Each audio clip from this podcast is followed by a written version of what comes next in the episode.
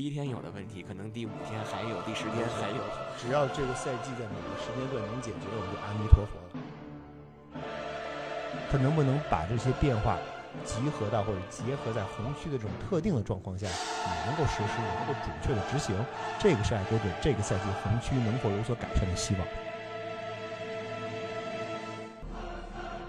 欢迎收听最新一期的始发狐狸榜，大家好，我是亚秋。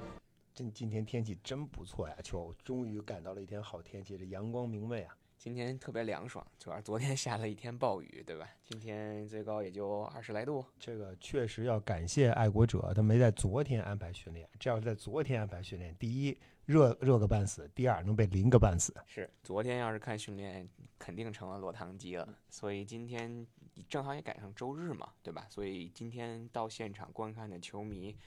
咱们不夸张的说，我感觉是前三天加起来的总和。呃，确实很多呀。就咱还看到说，这个他可能正常的坐席都已经应该是已经坐不下了，所以他把很多球迷放到了球场的这个廊桥上，让大家可以从上往下看。这在以前其实是很少出现的，那因为上了廊桥之后，你你等于实际上就已经离开了常规坐席啊。但今天因为可能没有办法，人太多了，我们可以看到草坪上、看台上，这人都是满满的。啊，所以而且天气又很好，又是一个礼拜天，Training Camp 的第一个周日，大家心情都很高。关键是球队还没有正式比赛，还不知道能打成什么样，大家还本着一个比较好奇的心态来看看，哎，我到底看看你这支球队现在是一个什么样的模样。而且如果是错过了前三堂训练课的这个球迷朋友，来今天直接看这第四堂训练课。可能对新赛季还稍微的抱以一点憧憬，是吧？因为今天确实这个整体的表现，较之前三堂训练课比起来，应该说是有了一些进步的，尤其是进攻组。对，今天在进攻上，他们确实打的比前三场、比前三天稍微要好了一些。但是这个其中是有很多原因的，并不能说，呃，至少在看上去确实打得不错，但是并不能说他们在真正的执行上和战术上就一下子。这这今天应该是 day five day four，一下子第四天就比前三天有了一个质的飞跃。我觉得这么说可能有失公允，但今天确实因为的战术的和训练的安排，可能帮助他们在一定程度上，呃，给给大家一种印象，就是哎，进攻确实比之前要好看了一些了。那我们就还按照这个老规矩、老传统，先给大家更新一下人员的出席状况，然后再来分组去讲一讲。今天其实相比较于前三天的训练课，又多了两名球员，并没有出现在这个训练场上。一个是今年的新秀 Jake Andrews，还有一个是今年的外接手 Keyshawn Booty。这两名球员不知道是因为什么样的一个情况，并没有出现。当然还还要提到的就是第二天训练因伤离场的这个 Ty Montgomery。到目前为止还没有回来，所以从人员出席的角度，可能四天训练营下来多了三个新的病号、新的伤员。啊，考虑到其他的球队，我们也看到有很多的这个球员，包括有很多的主力，在训练营当中都或多或少的出现了这种啊或大或小或严重的这种伤病。所以主旨吧，还是希望这个在接下来的这几堂训练课里，保证球员的这个健康，应该是球队。第一去关注、去关心的一个问题。哎，亚秋，刚才你提到了一个一个事情，就是爱国者目前的跑位，实际上跑位组比较单薄。Ty Montgomery，你好几天没见人了。这名球员其实我们记得去年在第一场比赛里边跟迈阿密海豚的客场比赛，他打的不错，还有一个 touchdown，但是就完了之后就没有然后了。去年的休赛期，呃，季前赛其实也是，哎，这灵灵光乍现，然后就没有然后了。那今年又是在 OTA 跟 Mini Camp 的时候打的也不错，然后又没有然后了。现在爱国者的跑位阵容确实现在看起来有点单薄，而刚好在昨天，那大家都歇了的时候，有一则新闻，嗯，蹦到了我们的眼前，就是伊利亚原来牛仔的主力的跑位 Ziki 来到了爱国者 visit，具体 visit 怎么样，我们现在不得而知。今天我们在训练营的过程当中看到了。有一个消息，就是说他可能虽然他昨天完成了他对爱国者的访问，但是并没有离开波士顿地区。如果这条消息属实的话，说明爱国者对他可能双方之间的沟通仍然在继续。确实是这样。其实包括大家也知道啊，跟爱国者传出了一些绯闻的另外一名跑位，这个 Dalvin Cook，今天其实是在这个纽约喷气机的这个训练营当中出现了。如果说相比较于高调出现了啊，对高调出现了，相比于 Zik 是吧？Zik 就是很低调，也有我看也有人发图说昨天在 Seaport 看见他跟麦克仲斯吃饭了，但是那张图你应该不是 Zik，那个是 Seaport 地区一个比较著名的一个一个人物。当然，抛开这些不说，就像刚才飞哥说的，如果说真的 Zike 今天还在这个新英格兰地区的话，再加上昨天的这个有一些媒体报道说啊，跟爱国者之间这个聊的还比较痛快，聊聊的还比较好，聊的还双方这个意向还比较好的话，那其实这是一个相比于之前 D Hope 来的时候，这是一个比较好的一个征兆。而且，其实从我个人的角度而言，我觉得签下 Zeke 比签下 Dalvin Cook，无论是从这个对现在整个跑位组的这一种这种补充，到考虑到他们自身的一个特点，再考虑到这个性价比，我觉得签 Zik 都比签 Dalvin Cook 的可能性要高，然后性价比也会要要高一些。我同意亚秋，这个嗯，从现在来看，嗯，爱国者其实一直以来，或者说很长一段时间以来，都不是那种，哎，你也想要，我也想要，咱们撸着撸起袖子拼命上，看谁快，看谁能砸钱。爱国者历来就是，呃，他们行事的风格，这可能从 Tom Brady 时代一直延续到现在，就是哎，这个球员如果是大热，那我们就先等一等，等他等他的行情渐缓，我们再出手。所以，根基于这一点来看，显然 d o m i n Cook 目前在 Jets 那边是跟 Jets 打得火热。那爱国者肯定，我觉得目前没有那种啊、想法，或者没有那种计划去真正的把想说通过砸钱来把 d o m i n Cook 从纽约拽到福克斯堡。这点我觉得可能，嗯，这可能是大家的一个比较公认的看法。但是回过头来啊，大、另外一点就是刚才亚秋咱俩在训练场上其实也说了，就是 Cook 因为刚刚被 release 没多久，他刚刚从刚刚变刚刚拿到自由身没多长时间，所以他现在的心气儿其实还跟跟 z a k e l i o 还不太一样。他现在仍然是那自视比较高啊、当然所有球员其实本来都应该如此了，但是对于对于库克来说尤其如此，他更想要的是，哎，我不仅要一个大合同，我还可以选球队，我想去一个能有机会去争冠的球队。那纽约现在纽约喷气机至少在纸面上。我们不知道常规赛打起来以后会是怎么样，但是至少在纸面上，他现在非常热。这是一个有有如前几年的呃 Buccaneers 的那那这样一个类似的球队，那他自然愿意去。所以这两这个两厢两厢情愿，所以这个这是一这是一点。但是对于伊利奥的来说，他的情况，他的市场刚好有出现了一些变化，就是他已经在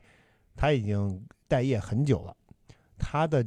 刚才我们谈到。嗯，Devin Cook 的这个状态对于他来说早早已经结束了，他已经不再是 player 的 market，他是对他来说实际上已经是 team 的 market。那对于爱国者在这个时候介入，把他弄到吉列体育场或者弄到福克斯堡进行一些沟通，看看他双方能不能有合作的意向，这一点我来说对球队和球员来说可能都是一个非常顺理成章的事情。而且刚才亚秋就是你说的，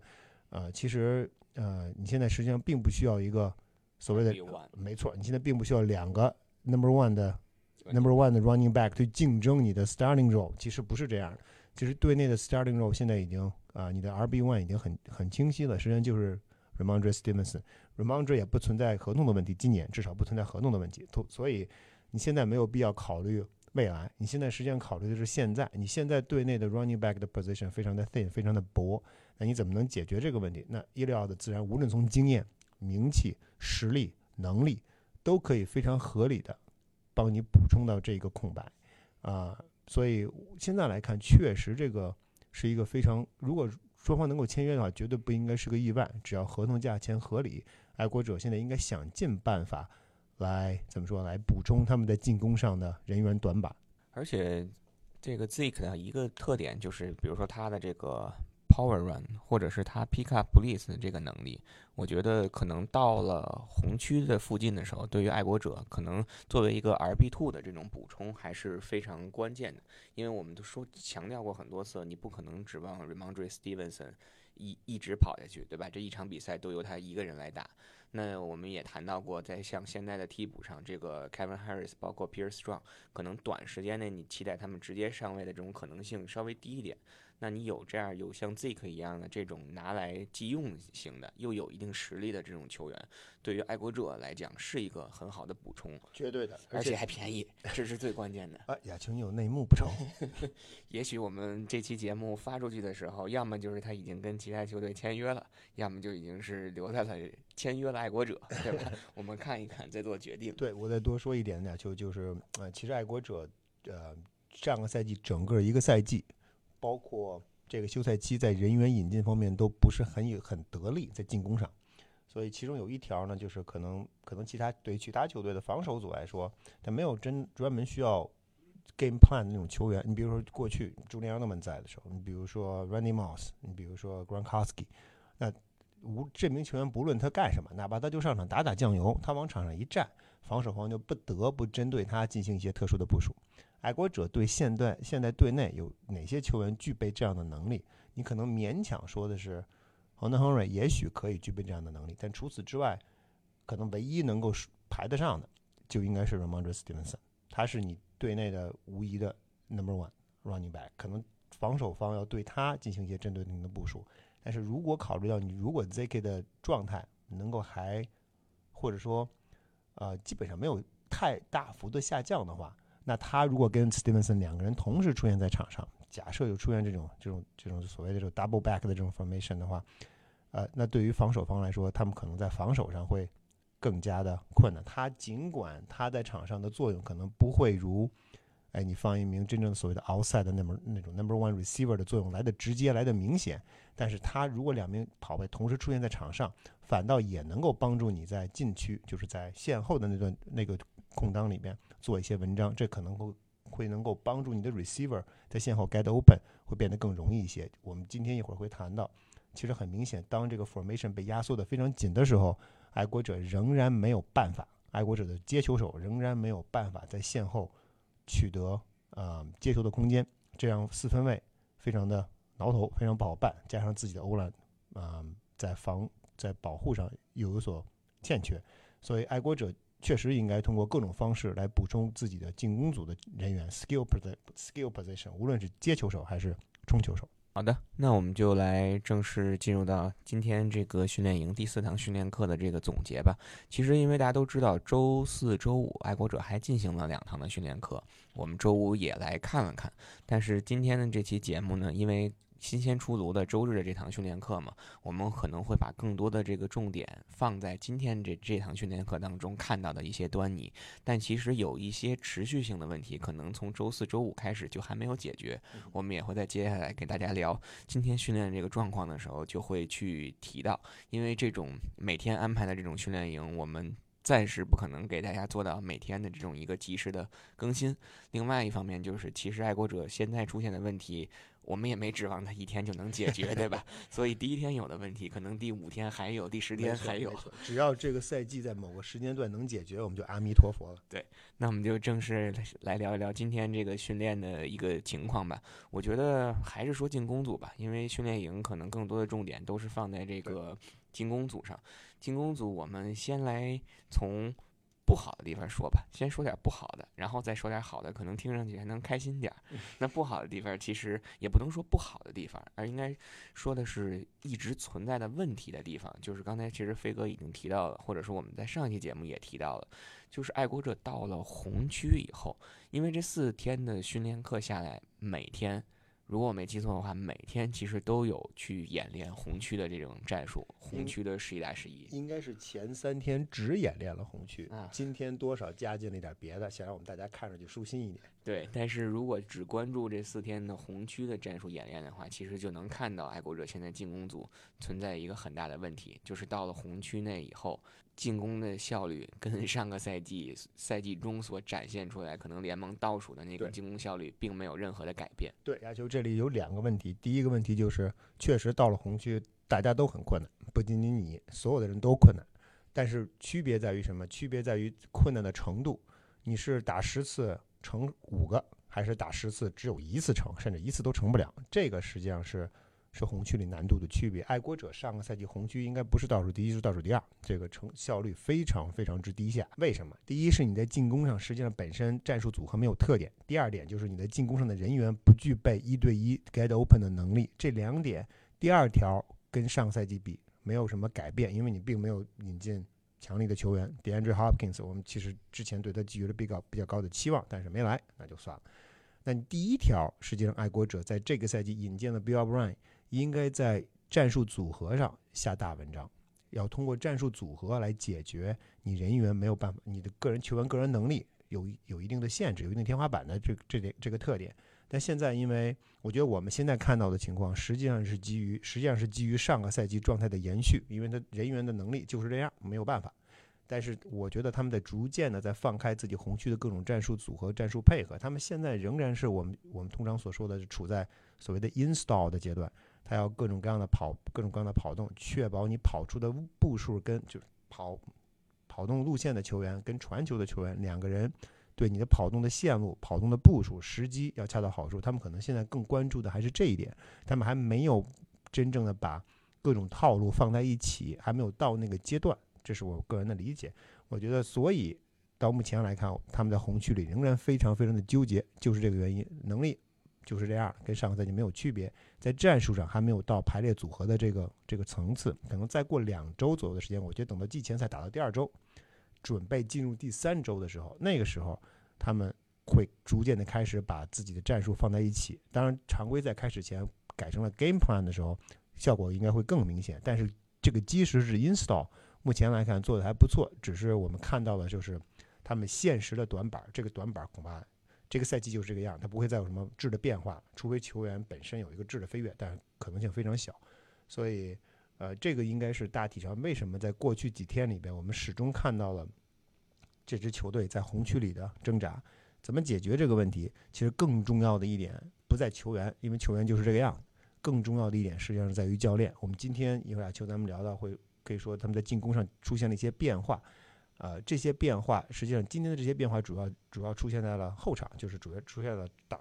打这种 no hard 啊或者打长距离进攻的状态下，他能不能把这些变化集合到或者结合在红区的这种特定的状况下，也能够实施，也能够准确的执行，这个是爱国者这个赛季红区能否有所改善的希望。而且，其实说回这个红区，今天教练组针对红区出现这个问题，也是有了一些针对性的一些不能说部署吧，而是针对性的演练。比如说，我们可以看到，当这个特勤组去练这个呃 kick off 或者是 punt return 的时候，我们看到 Mike Jones 带领的这个外接手这个组，其实在球场的另外一侧就在进行的是红区前的这种外接手的。挡拆也好，跑位也好，接球也好，所以这个我们也可以看到，是爱国者的进攻组或者是 Bill O'Brien 在训练当中发现了这些问题以后，也会针对这些问题去去进行一些战术的部署，从细节上去解决这些问题。当然，具体他们怎么练的，怎么挡，怎么挡拆的，这个我们就不能展开去聊了。刚想说的，谢谢。你可以稍微展开一点。亚秋，我可以给你的胳膊上。挂一个标签“爱国者 PR”，这个大概说两句，就是他们在确实在在的一些 concept，在亚就像就刚才你提到了，他们在进进正好在我们跟前，他们在端区跟端区端区的浅区浅红区里面 shallow red zone 里面练了不练了不同的那种挡拆的那种 pick 的那种 concept，两名外接手或者三名外接手彼此之间的配合，啊，这一点上我觉得他们实际上有意的在往前迈出这一小步。你看之前实际上还没有到这一步，之前只是。每个人跑自己的 route，现在你就不是每个人跑自己的 route，你的 route 跟我的 route，我们两个人这个 route 加在一起是一个 concept。那这个 concept 能不能在这一侧执行出来或者跑对，这个很关键。因为你这跑出来之后，哎，别撞满怀，不能撞满怀，不能滑倒，四分要明白，这个球出手的时候要时间要要恰到好处，否则你就是一个 offensive passing difference，对吧？所以这些实际上都是他们在训练的过程当中需要逐步。达到的那个一个状态。现在他们今天，我觉得是第一次开始，他们有意识的在红区内，在这个所谓的 shallow red zone 这里边，low red zone 里边开始在解决这个问题。嗯，能到一个什么样的高度，我们只能再看他们是不是真正能够解决他们上个赛季红一进红区就傻眼，对吧？就说白了就是一进红区就傻眼这样一个状况。啊，我们还有待观察，O'Brien 到底能不能妙手回春？嗯，这是看考验他的，我觉得是对他本赛季最大最大的考验。那我们就来说说这个进攻组的变化吧，对吧？或者说说一说这个好的情况，因为就像我们刚才最开始说到的，今天的这个第四天第四堂的这个训练课，进攻组不止把自己的这个进攻压缩在了二十码线以内，开始从后场向前推进了。当这个进攻的空间变大了以后，不再局限于这二十码这个狭小的这个空间了以后，我们可以看到这个爱国者整个的这个进攻的。战术，或者是从从进攻的整个的这个设计上、演练上，比之前是有了一个长足的变化。而且我们也可以看到，在一些啊 play action，或者是长传上，我们看到了一些让观众或者是让我们觉得拍拍手叫好的一些 play。所以从这个角度上来讲，我也不是说过去的四天这个整个的进攻组，我们看到的都是比较负面的，或者是看到的都是嗯很悲观的这样一个状态。今天说到说到它的变化呀，就今天我们第一次看到爱国者不再拘泥于红区了，他们撤到了中场。我们这个角度大概估算的应该是从中圈左右开始开球，对吧？不是中圈了，中圈是足 soccer 的概念，它撤到了中线左右开始开球。这样的话，进攻组有五十码的空间，而不是二十码或者十五码或者甚至十码。在撤到中圈之后，确实爱国者的进攻一下舒心了很多啊，因为它没有这空间一下就大了嘛。呃，我觉得在这一点上，目前来看，今天尤其今天两名四分卫，其实主要是 Mike Jones。我觉得 Mike Jones 在控制这个从中前往从中线开球往前进攻的这个 drive 的时候，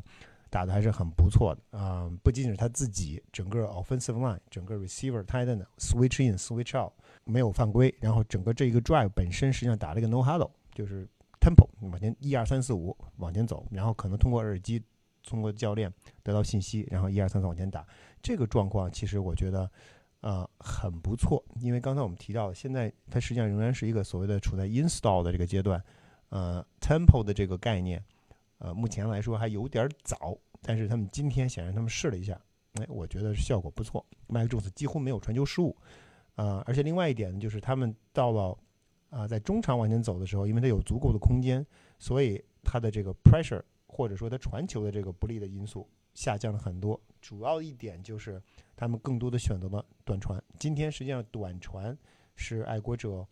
呃进攻组给自己找的一个台阶儿。哎，那我往端区传费劲，传不过去；往长传费劲，传不过去，一不留神还会被 quarterback 还 quarterback 还会被 sack。那我怎么办？我就想想找找能用的办法。用的办法实际上就是短传，就是打 underneath，打 flat。这里这个效果效果确实打的是非常不错的，啊。我觉得今天可以说，可能如果他们在回看今天的比今天的训练录像的时候，我觉得他们应该能够发现，至少这个在赛季早期阶段，如果他们没有办法解决那种长距离那种进攻长传的话，呃，可能 flat 跟这种 short route 可能是他们的一根救命稻草，能够帮他们争取一些时间，能够逐渐的在进行继续改善他们进攻上的一些短板。确实是进攻上，我们至少看到了一些变化，或者说是整体上看到了一些希望。这个也就因为你你这一场比赛，你不可能说你所有的进攻都是从。红区开始的，对吧？你不能指望每次都靠防守组这个跌跌超节也好，或者是制造对手失误也好，让自己的这个进攻的起始位置到这个二十码线以内。所以从自己的后场开始进攻，或者是从自己的半场开始进攻，你也要想办法去推进到对手的这个红区内，先完成第一步，然后再去想怎么去解决这个第二步的这样一个问题。所以。目前来看，综合来看，四天的这个训练课看下来，至少我们可以说的就是进攻组还有没有问题，还有很大的问题。但是今天当把自己这个训练的区域从二十码线推到了向后去推，给了有了更多的这个进攻空间以后，还是看到了一些好的东西，一些好的势头，或者是好的这种这样一种状态。嗯，说到进攻，继续说进攻的话，就我还再说一点，就是进攻，我觉得在 Bill Brown Bill Brown 的这个 play calling 上，或者是他在他串把这些 play 串起来的这个地点上，今天我们看到了一些一些细节，显然他也在做一些尝试，或者说在做一些实验。现在啊，现在可能还谈不到 game plan，但是他这些这些尝试，至少现在是一个比较从教练的角度出发，可能是一个嗯。就他觉得自己这个这个进攻组有能力更进一步了。今天其实我记了一点，就是在一次在在一个阶段十一打十一的时候，应该是在第八个 period 的第八个小节的时候，他们叫了 Bill O'Brien 在后场连续叫了三次 zone zone 的这个冲球 zone play，然后在 zone play 第四次再叫 zone play 的时候，实际上他就没有再叫 zone play，仍然是 formation，也是同样的人没有变化，但是这个球开出来，这球传给了，这球拿到了，得到了啊 Mike Jones 手里，他没有再把球交给跑位，而是跑出去完成了一次传球，这种变化实际上是在上个赛季爱国者的。啊，比赛当中很少见的，就是你如果你要叫 play action，你的必须要有铺垫，你的 play，你的这个冲球之前你不需要有效的冲球，对吧？你不需要说我之前冲了两次二十码，然后我打 play action，其实并不需要这一点，并不需要你之前的冲球有效果，确切需要的是什么？需要的是你之前同样的那种 play，同样那种 look，你叫过几次之后，为你之后的一次 play action 做了一个铺垫，这一点实际上在爱国者的上个赛季。相对来说要少很多，就是他们他们每个 play 跟每个 play 之间都是相对孤立的。那今天的这一个这四个连续的这个 play calling，这个四个 play call，实际上什么？奥布莱恩把这个概念放到了场上，实验了一把，球员执行的非常不错。这个这个过程，呃，我觉得应该是今年第一次见到。当然也可能我没来的时候他们就练过，这个我就不知道。但是我们来了这么多次，我觉得这是我看到的第一次，他们他用通过这种方式把这个 play 串到了一起。呃，教练在场上的这些变化，教练在场上的这些反应，我觉得应该会给爱国者进攻组的球员一定的信心，就是我不是在像去年一样没头苍蝇乱撞，我们现在有想法有打法。进攻组有一个球员，我倒想提一下，可能是个隐忧或者是个担心，就是 Kendrick Bourne，因为其实今天在那个训练开始前的这个 Belichick 的新闻发布会上，他说 KB 整个的这个休赛期练的都非常好，状态非常好，无论是从这个身体的状态，对，包括呃可能增肌了也好，然后到这个在训练场上这种这种态度也好，都是非常的好，但其实。如果你仔细统计下来，周四我们不知道，但是周五的训练课，包括今天的训练课，两天的训练课下来，他应该没有一次 target，也没有一次接球。周五那那堂训练课本来这个太空 Thornton 也没有，但是其实今天太空 Thornton 连续的完成了两个背靠背的这个漂亮的接球打阵，而且都是 Zappy 传的。但是 Kendrick Bourne 到目前为止，至少这两堂训练课没有任何的是一一个接球。我们不知道这是可能是教练组在战术安排上有一定的设计也好，还是说因为因为种种这样那样的情况，但是。如何让这个球员？因为既然我们既然 b a t c h 也提到了 Kendrick Bourne 到目前为止这种训练状态非常好，那怎么能让这些球员都能够去融入到自己这个进攻的这个体系当中，发挥他们各自的这个特长？我觉得这个可能也是从进攻上，从教练组能够想办法，能够丰富一些进攻点，能够想办法创造更多的机会，更多得分机会的这样一个方法。对呀，就呃，但我有一点，我觉得是，就是他跟他的接球的时间，或者包，其实包括你刚才谈到了泰光 Thornton，就这两名球员在接球上，嗯，始终没有特别好的机会，或者说没有被找到，被四分卫找到。其实一个另外一个客观的因素就是他们跟他们最最近几天的这种训练的状况、训练的内容有关。k e n t r y b o y 实际上不是那种红区的那种球员，对吧？你到红区里边，如果你找他。那你你就 good luck 了，对吧？你就就自自求多福了。你实际上进红区之后，你实际上找的应该是对方在 Parker，你的 tight end 这种类型的球员。然后今天实际上他们浅尝辄止试了一下这个 no huddle，no huddle 的时候，他虽然他很简单，他实际上试的是 flat 和 underneath，也不是这名球员的一个特长。他的这种特长可能更多的是在场在在后场在线后游弋，然后一个斜插。他他的特点应该是中距离。或者近距离，或者在线后那种变化，他们只是爱国者，我觉得可能更多在这方面没有没有进行这方面战术的实践。我觉得更多的因素可能在这里，呃，不必过多的解读。我觉得 b e l a c h e c k 在赛前的在训练之前的那番话，呃，是对他极大的肯定，对吧？这个很少见到，或者一般来说，你问到每某名球员的，今天亚秋你也问到了 Bill Murray，其实我觉得 Bill Belichick 在赛季在这今天训练前，其实他也被问到了其他球员。但着重从他的口气里，你能够听出来，他实际上对 KB 和 Bill Murray 这两名球员在休赛期的进步是非常非常满意的。那既然主教练看到了，那我觉得他的机会就不会少。等到我觉得还是那个，等到下周，应该是下周就有第一场季前赛了，下下周就有第一场季季前赛。季前赛的时候，如果他们能够打一次或者两次进攻 drive 的话，那肯定会从本方半场往前推。那个时候，我们其实可以看到。啊，就 Country Boy 到底在场上是一个什么样的局面？我觉得他不存在跟 Mac Jones 不来电的这种情况。对吧？他可不能是最来电的。他可能是最来电的，没错，就是他在场上那种热情、那种激情，啊，还有这个赛季的变化，我们其实有目共睹的。所以，呃，我觉得姑且再看一看。他现在说他的，现在对他表示担忧还为时尚早。这玩意儿，大家每我们每个人都有 good day bad day，对吧？每天你的情绪都可能会有所起伏，表现有所不同，球员可能也是如此。所以我们我们拭目以待吧。我觉得对他来说，这个赛季实际上是一个很好的机会，能够上个赛季触底反弹。对吧？从上个赛季触底反弹，他看看他能不能达到甚至超过他在爱国者的第一个赛季的表现。那进攻组飞哥还有没有要说的？没有，咱们就进防守。呃，亚秋，我还是要提一嘴，就是今天咱们在啊，今天首先我觉得康啊，Hunter Henry 没怎么打，他打了在场上，但是更多的时候是在边上看着。今天的 two tight end formation 就两个 tight end 上的实际上是 Skull 八十七号球员跟八十八号 Gasicki，有一条呢就是。今天有又出现了爱国者在在演练自己的所谓这个 power run 的这个概念的时候，他们仍然选择了一名 tight end 作为自己的 fullback。咱俩在那看的时候，亚秋我就说了，就是这太不，在我看来这太不经济实惠了。你不能让你自己呃耗资千万的 tight end 去做这种苦力，对吧？你需要想办法的是，我觉得爱国者恐怕要在未来一段时间里面，如果 Bill o Brown 确实准备把这种 power run 尤其是 ISO 的这种 concept，就是有这种啊 lead back 的这种 concept 的这种这种跑这种冲球的阵型，作为自己的一个基石的那种战术的话，我觉得他得想办法弄一个全位来。这个弄一个全位来这一点很重要。周五的时候，他选择了使用 Hunter Henry。今天因为 Hunter Henry 没怎么打，所以他选择使用了 Gasiki。因为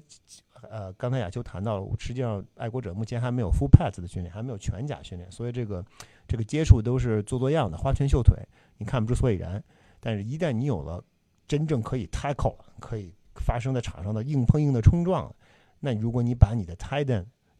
把这两名接球手放到那儿去做开路先锋，那我个人认为觉得有点不妥。你的你的这个钱或者你这个球员的这个 reps 这个时间。本应该更能够更好的利用起来，他们不是那种干苦力的这种这种工种，所以，呃，我觉得爱国者呃最近一段时间的这个表现，在冲球上可以看出来，他们基本上在逐渐的改邪归正，不要再像去年那样玩那些花活了。你如果真是打 zone，你这个 zone 要有 zone 的道理，而不是纯粹的为了 zone 而 zone，为了区域冲冲球而冲球。但是你回到你的 power run 的时候，队内现在少了一个球员，少了一个少了那种性质的球员，我们之前一直有。过去几年一始终有这种 fullback，今年你没有了，你不能拿泰登来充数。我觉得爱国者反倒其实在这个位置上，可能需要从这个 free agent 的那些球员里面划拉划拉，看谁还能使。那进攻组咱们说完了，就来聊聊防守组。其实防守组要聊的，我觉得并不是那么多。四天下来，基本基本上都是那那些故事。今天可能最值得跟大家去分享的就是 Christian Gonzalez，就是牢牢的站住了外侧。咱不，咱不说头号 cornerback 哈，至少是牢牢站住了一侧这个脚位的这样一个位置。对，另外一侧呢，绝大多数时间是呃，Johnson、Jones 在打，但是其实今天呃 Jack Jones 也有几个出现在和一队进行训练或者是打这个脚位位置这样一个角色吧。然后另外一个想说就是 Marty m a p 五十二号，我特意观观察到了，就是在进行那个一队的十一打十一的时候，在第一个进攻回合，就是 Mac Jones 带领的整个进攻组在打的时候，其实。马尔普是出现在了防守一组的这个阵容当中，还挺明显的。当时他打打应该是 safety 的这样一个位置，所以也可以看出，就是几堂训练课下来，包括从被选中以后，从训练营开始，整个教练组包括防守组对这个 Marty Map 应该是寄予了很大的一个希望。他不仅亚球，他参与了一队的训练，他还去参与了三队的训练，在这个哪儿都有他，而且特勤组也不少。这个。可能除了他，因为穿着红色的衣服嘛，因为他免接触，还是免接触，所以不知道这个可能除了这个除了 quarterback 之外，就属他显眼。那，对，这个确实不错。然后呀，就刚才你提到，就是啊，在在防守上，确实今天嗯，我们其实可以看到五十二 Gonzalez 已经牢牢的锁住了爱国者那一号脚位的位置，这点我觉得已经没有什么争议。呃，如果他自己不出伤病，不出一些不犯一些愚蠢的错误。这个 number one cornerback 的位置非他莫属。今天在另外一边跟他配对的开始是 Jonathan Jones，然后换成了换成了 Jack Jones。啊，我觉得可以说，哎，多说一句，Jack Jones，Jack Jones 今天在赛后去跟球迷签名了，对吧？他到边场边跟球迷进行了一些互动，很高，情绪非常好。这可能说明了点什么问题，对吧？我什么问题我们也不知道，但是我觉得可能多少说明了点问题，说明这名球员，哎，渐渐的从之前那件事里边走出来了。尽管那件事还没结束，但是对他来说，能够把那件事暂时抛到脑后，专注于场上的训练，专注于享受这个训练营的给他带来的这个。成长的快乐，我觉得还是好的啊。再回到这个脚位里面，我觉得爱国者目前阵中显然有三名比较出色的脚位，三十一号、十三号跟五十号这三名球员，实际上给爱国者一个非常非常充裕的一个选择，就是你这名三名球员站住了位置，那你在脚位上安全位的这种配合上，你就有了很多的更多的空间。因为大家别忘了，我们其实在后场还有其他的一些脚位，包括 Jalen Mills 今天完成了本本今天训练的唯一一次超节。所以 Jalen Mills 也在那儿，大家不要把他忘了。上个赛季他实际上是爱国者的 Number One，上两个赛季实际上是爱国者的 Number One、Number Two。那他现在既然他已经被排到了后场，但是仍然是一个 Veteran 啊 Cornerman，他能够提供给你提供一些啊怎么说就所谓的保险。而今天我想说的实际上是啊是 Marcus Jones，而且我们这个这个可能不知道是为什么啊，这个自从我们跟他聊完之后，好像这个最近状况不是特别理想。Marcus 这个。他已经连续若干天了。今天据不完全统，据我的不完全统计，他放出了至少他放出了三次 touchdown。这三个 touchdown 完全是，呃，完全是他自身在在防守的能力上的欠缺呀。就你提到的身高，这是一方面；另外一方面就是他的步伐，就是他在看准了情况之后，他什么时候启动，什么时候去追，这个时间的节点。他似乎把握的不是很好。Marcus Jones 今天爱国者一一定程度上把他放到了中间有几个 play 把他放到了中间在中间的时候，实际上台光 third 那次 touchdown，他实际上是在中间往上往上冲的。那如果要是他在这一点如果做的不好的话，那他就实际上自己的位置就已经被锁定，实际上就是一个 slot receiver，那 slot cornerback。那他如果爱国者如果他自己也也被就这个标签只要一打一下，可能就限制住他未来的成长。所以这一点上，我觉得今天。啊，Marcus 在在场上的发挥不是很理想，他今天实际上也被放到了二组。哦，我们在礼拜五看的时候，他还在一组，在一组里面被七号和十一号，呃，七号跟一号各拿了次打阵。今天放到了二组，被十一号、八十二号，还有一个谁我忘了，Douglas 六十号，六十号，三个人一人拿了个达阵，这玩意儿基本上是明天不来，明天来就去三队了，是变成了公共汽车了，谁都可以上，这我觉得有点有点有点夸张。对于 Marcus 来说。需要需要 tighten up 一下，所以，呃，因为他我们对觉得对 Marcus Jones 实际上是很有特点的一名球员，也很有个性的一名球员。我们那天还跟他聊了聊，所以希望他能够尽快的找回状态，这个这赶赶快翻篇儿，然后专注于自己在场上的表现。否则这个训练营你一步跟不上，必然会步步跟不上。你一旦落下了，再往回追，再往回倒饬，就不是那么简单的事情。那飞哥看看防守组还有没有什么要说的？啊，就我想说一嘴啊，就是爱国者现在的这个 pass rush，或者说其实又回到爱国者的锋线，因为这是两两这两者是不可分开的，尤其在训练的时候，因为你是你的 pass rush 实际上在冲击你的你的你的 O line。今天我觉得 Mike Jones 在你当时不在，你去有比较重要的事情去去完成，所以你当时你不在我帮你看了一眼。麦克中在场上，那个在红区里的 play 连续三次、两次或者三连续三次，取决于你第三次怎么判判定。但是至少连续三次没有把球传出去，被 sack。这个球全是从侧面过来，这个冲传全是从侧面过来，其中有两次都是从左侧过来的。嗯，咱们刚才谈到说这个左侧 Trent Brown 的表现问题，我现在不能，我们没有办法看回放，所以很难说是 tackle 的问题还是 guard 的问题。但至少这个 pass rush，Detroit Wise 跟嗯啊五十五号。不是，都是从左侧冲过来的。那那左侧按说应该是你这线上比较相对来说比较靠谱的一侧，好像也不是那么靠谱。右侧就更不更不用提了，到底到底谁在我们都不知道，对吧？你基本上是哎，你今儿现在看一眼是这个组合，然后过了一会儿是上趟厕所回来一看又是另外一个组合。所以爱国者的锋线现在是今天是一个比较，我觉得打到目前在进攻组上是我们比较。呃，有所担忧的一个问题。之前我们就谈过这样的担忧。之其实，在之前能够一一路回溯到选秀前，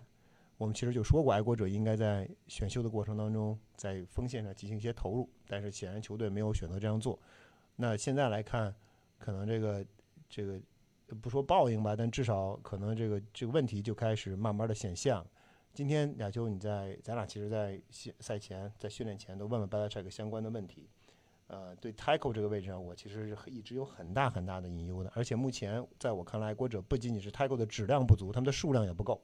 你到目前里，爱国者队内可能能打的 tackle 的，能够排得上号的，可能也就三个到四个人，因为还有一些伤病人不在。你刚才你提到了亚球那 c a r Anderson 不在，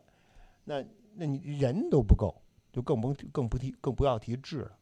这是一点。第二点，亚球，你今天这个你问到了 Bill Murray，Bill Murray 之所以爱国者把他放到了那个位置，实际上也是因为在内线没有足够的能力，也没有人不行，人不齐，因为我们都不在，所以。尽管 Bill 给了他很高的评价啊，又是一个就是最勤奋的人，对吧？Nobody works harder than than him。这可能你要列起来，可能有大概有一百号人了。Nobody。但是这回归根结底仍然是这个问题，其实问的非常好。但是又回到这个问题上，又回到这个问题背后的为什么我们要问？实际上就是因为爱国者在线上让人实在是不放心。这现在是没有 pad，现在是没有啊，没有全速，没有那种没有权力的冲传。一旦下周上 pad，一旦下周。Full pad 全甲训练，那是允许球员进行身体接触，那基本上就跟比赛性质是一样。尤其在线上，那你这个你的你的锋线是个什么样的水准？你的 quarterback 又是个是一在面对压力的时候是一个能有什么样的发挥？这些实际上是我们非常关注。嗯，这也是我觉得目前爱国者进攻上最大的不确定性。我们知道我们知道 receiver 是一个什么样的水平，我们知道 running back 什么样是一个什么样的水平，我们实在不知道欧兰会是一个什么样的水平。最后聊聊这个特勤组。今天其实特勤组，嗯，Punt 的这个 unit 并没有太多的进行训练，然后可能更多给给予我们机会关注的是这个 Kicker，而且 Kicker 又集中在今年的新秀这个 Chad Ryland 身上，因为所有的这个不管是红区的演练，还是整个进攻组进攻防守十一打十一。推到最后，他都会演练一脚任意球。这个 Chad Ryland 总共应该是踢了大概五六脚的样子吧，应该是 miss 了一脚。就最后那个。给他提问的时候，confirm 了，他确实有一脚。那小伙子也很诚实，没有什么遮遮掩掩的。他说：“我确实踢踢飞了一脚，踢丢了一脚。”他有没有说是浮球的问题？他没说。那我我本来想问，我说是不是一个 bad hold，但是没好意思问出这句话来，不不能把他的那个好基友也给牵出来，是吧？是的，是的。所以他就是小伙子，但是很诚实，说今天确实 miss 了一个。但是其他的几脚任意球，我们在因为今天他是在离我们远的那一侧的那个球门去踢的。但是我们从他这个踢的球的高度也好，力量也好，都可以看出这个小孩的这个腿力还是相当的不错的。对。准确性也还可以，也还可以。对，嗯，现在来看，可能如果说真的能踢的话，我觉得五十五码、六十码的任意球对他来讲也应该不是一个难事儿。对，你可以看到呀，就就多多插一嘴，就是看到他在三十码线上踢的那个球，基本上球是从门上面过去，对，直接越过了这个球门柱那个最高的那个点嘛。但是其实从 b a l 这个角度而言，我们都知道他更看重的是这个 kicker 的这种稳定性。对。并不是说你腿力腿劲儿大不大，对吧？你一脚能踢到球场外去都无所谓，但你踢飞了，还是帮助球队拿不了分数，还是没有用。所以从这个角度，也希望在后面的这个训练当中，我们更多的可能会去关注一下他的这种稳定性。对，而且是尤其在季前赛上，对吧？大家就咱们记得去年那个另外的那个叫什么来着？呃，我现在都忘了那个五轮秀，对吧？是那个叫叫叫叫。也是那个腿力特别的足，也经也也可能是一脚就能闷上。大家记得他实际上在就是在季前赛里面踢飞了两脚之后，马上就没有机会了。对，确实是，所以我们也是希望吧，整个的今天这个特勤组观察下来，可能最值得跟大家分享的就是这个 Chad Ryland，他如果能够在之后的这个训练当中，包括季前赛，飞哥也提到了，如果能够展现他自己的这种稳定性的话，其实我个人是比较倾向于他能够。战胜这个 Nick Falk，抢到这个 Kicker 的这个位置的，他关键需要稳定。爱国者实际上今天给了他机会，今天给了他好大的机会，对吧？因为像这种今天像贯穿球场的这种，这这种在在运动中的这种这种训练的这种 drive，实际上谁踢是很重要的，因为你涉及到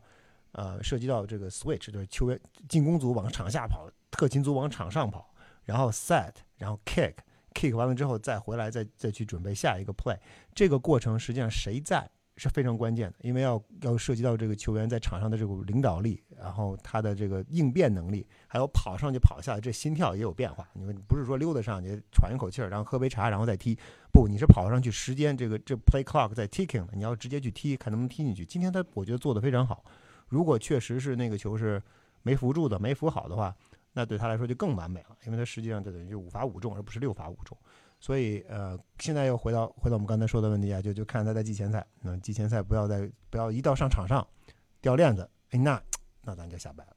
最后，我觉得其实今天训练当中也出现了，就四堂训练课下来啊，我们可以说看了三堂吧。我觉得也出现了好多这个第一次，挺有意思，可以给大家分享分享。比如说这个可以说吗？我说的是罚跑圈儿。哦。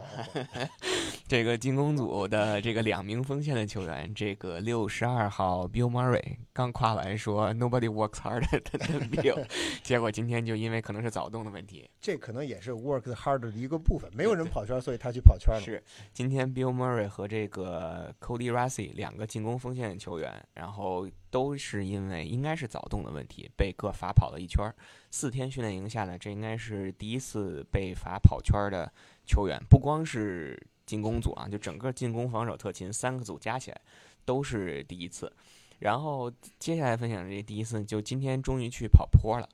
对吧？今天咱们训练当中还聊呢，说三天训练营下来也没跑坡，是不是那边坡给填平了？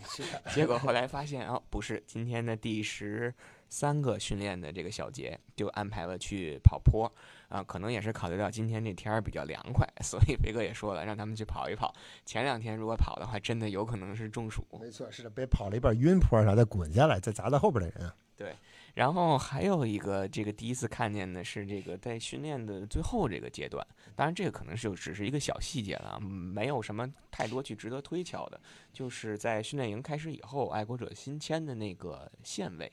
呃，Diego。Fagot 好像是这么这么念，他一直在进行这个 long sniper 这个开球的这个训练，当然水平咱们就不去评价了，因为确实可能水平好的话，可能也不太会去真正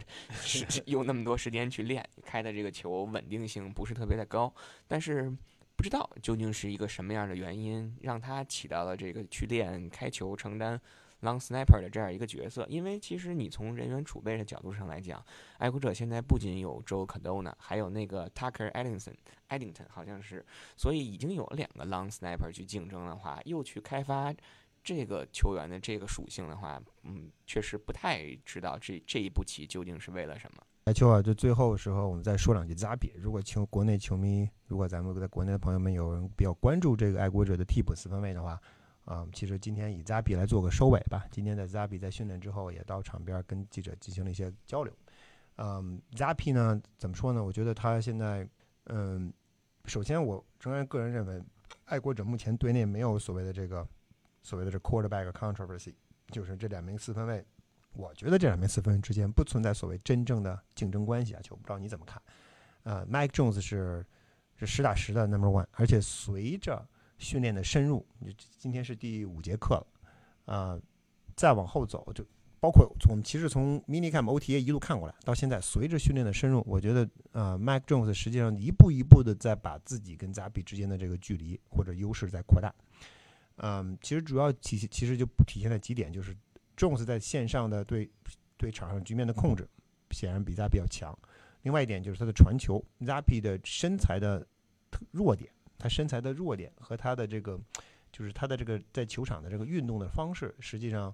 对他来说不是一个非常有利的一点。今天他在赛后的在训练结束之后说，他对场上的这个局面的掌控啊，和自己自己跟一年之前的自己相比，其实有了一个质的飞跃，他有这个 one hundred percent better。但是这个 one hundred percent better 仍然是没有 good enough，在我看来。啊，另外一点呢，就是我觉得加比他不是很稳定。我觉得呃，这个不是很稳定。有一点就是，我们当我们看麦克 Jones 的时候，其实你知道他什么情况下是什么球，这个球，我们知道他这门球员的特点是什么，他的弱点是什么。但是对于 Zappy 来说呢，经常的用的说，可能说的不是很好听一点，我觉得有点神经刀，就是说他这个球，哎，他可以传的非常非常好，对吧？这球落点极其优美，哎，找到了自己的 receiver，叭完成一次传球，也可以传的非常非常差，这球可能根本而且出手之后。还没飞行三米就被人打掉了。所以这个这这跟刚才我们谈到了 kicker 的这所谓的 consistency，这 quarterback 的这个稳定性 consistency 可能要远远要超过这重要程度，可能远远要超过呃 kicker。所以呃，对于 Zappy 来说，他实际上可能对爱国者而言，他作为一个替补非常称职，非常合适。啊，但是他是不是能够有机会顶替麦克琼斯的位置？我觉得他如果不在，如果不在这个稳定性上进一步大幅度改善的话，啊，他的他的爱国者队内的他在爱国者队内的这个这个层次，他很难再往前更进一步。因为，呃，我们还是那个，今天其实大家如果要是呃，我们如果我们仔细看我们的训练记录的话，他训练前在前半段的训练表现的非常差。